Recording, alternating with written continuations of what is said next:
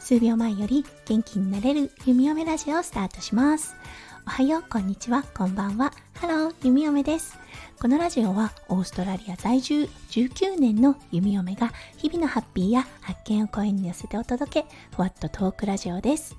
今日はさんがつさんじゅうにち水曜日ですね。はい、オーストラリアだったんですが、うん、今日はね、曇り空の中にもちょっとだけ太陽が顔を出していてくれています。太陽を見るだけで幸せになれますね。うん、まだまだ雨の予想は続きますが、束の間の晴れ間となりました。はい、今日だったんですが、ちょっと声が出ておりません。息子くんがデイケアからね、もらってきてしまった菌、家族全員に蔓延してしまって、弓嫁も例外ではありません。ちょっと声が本調子ではないのですが、はい、今日も元気に弓嫁ラジオをスタートしたいと思います。はい、今日はね、にせんにじゅうにねんさんがつさんじゅうにちということで、あ、そうだって一つ気づいたことがあったんですね。弓嫁、正確なね、日にちを忘れてしまったんですが、にせんさんねんのさんがつにオーストラリアに戻ってまいりました。うん、ということで、オープニング気づいた方いらっしゃいますでしょうか。弓嫁、いつもね、オーストラリア在住じゅうはちねんのと言っておりましたが、今日のオープニングから、オーストラリア在住じゅうきゅうねんのという形に変更させていただきました。そう、タイでホテルで働いていたゆみよめ、うん、どうしてもオーストラリアに戻ってきたいっていう夢がね、忘れられなくって、そう、そして意を決してオーストラリアに戻ってきました。うーん、若かったなっていうのが今思うと、その時のゆみよめに送れる言葉でしょうか。うん、そこからね、たったくさんの経験したんですよね。そう、特にね、恋愛に関してどちらかというと夢見がちな弓嫁だったんですよね。そう、このじゅうきゅうねんで離婚を経験して、そして数年後に翔ちゃんと出会って、また結婚をして、弓嫁の両親が天国に旅立って、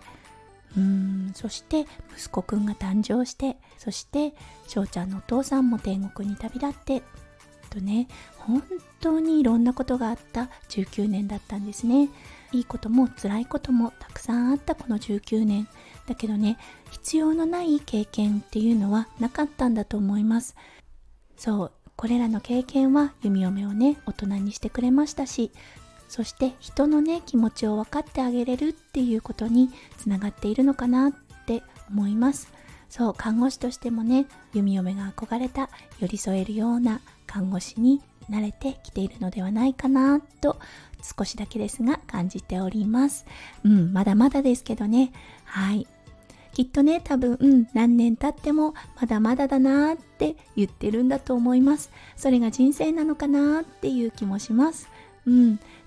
きっとね、満たされる時っていうのはないんだと思います。これでもう完璧っていう自分にはきっと至らないで、この人生を終えるのかなって思います。本当に経験を積むためにこの人生があるのかなって思います。はい、ということで、今日はオーストラリアに来てじゅうきゅうねんというね、時が経った弓嫁、本当にいろんなことがあったんですが、うん、でもね、この国で過ごせること、この第二のね、故郷であるオーストラリアという国でね、地にね、しっかり根を張って、ぐんぐんぐんぐんね、これからも伸びていきたいなと思った弓嫁でした。今日はこのガラガラ声でね、配信をしてしまって、はい、聞き苦しかったところもあるかもしれません。明日は夫翔ちゃんを迎えてのコラボとなりますので、それまでにはね、なんとか回復させていたいなと思っている弓嫁です。今日は声を温存して、喉に良いものをたくさん取るようにして、明日のコラボに備えたいと思います。今日もね、最後まで聞いてくださって本当にありがとうございました。皆さんの一日がキラキラがいっぱいいっぱい詰まった素敵な素敵な一日になりますよう、弓嫁心からお祈りいたしております。それではまた明日の配信でお会いしましょう。数秒前より元気になれる弓嫁ラジオ、弓嫁でした。じゃあね、バイバイ。